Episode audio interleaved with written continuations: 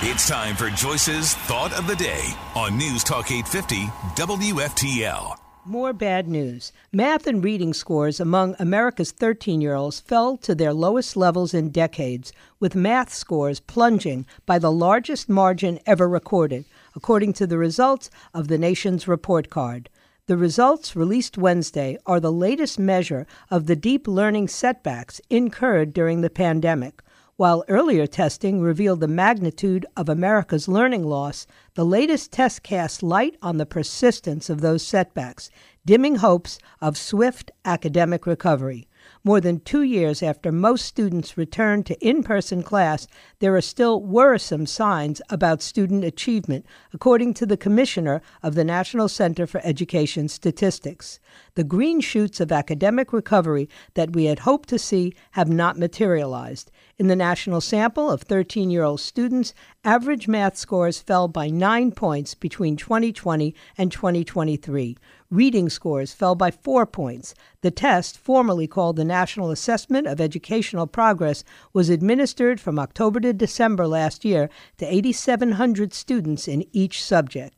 Similar setbacks were reported last year when they released broader results showing the pandemic's impact on Americans' fourth and eighth grade students.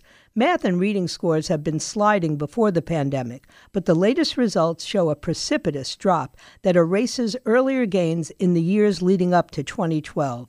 Scores on the math exam, which has been given since 1973, are now at their lowest levels since 1990.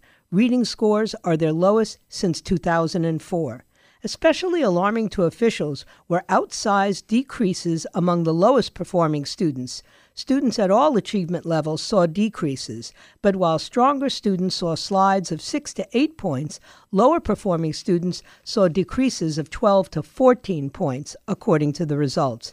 There were also differences by race. Students from almost every race and ethnicity saw math scores slide, but the steepest drops were among American Indian students at 20 points and black students at 13 points. The decline for white students, by comparison, was 6 points, while Asian students held even. The scores reflect the disproportionate impact of the pandemic's disruptions on Black and Latino students and those from low income families, according to Denise Forte, President and CEO of the Education Trust, a nonprofit advocacy group. Students want to succeed. They want to attend college. They want to start a rewarding career and reach their full academic potential. But they can't if they continue to lose precious ground. Pandemic setbacks appear to be lingering.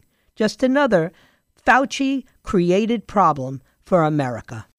Get Joyce's Thought of the Day anytime. Subscribe to her podcast right now on the all new 850 app and at 850WFTL.com.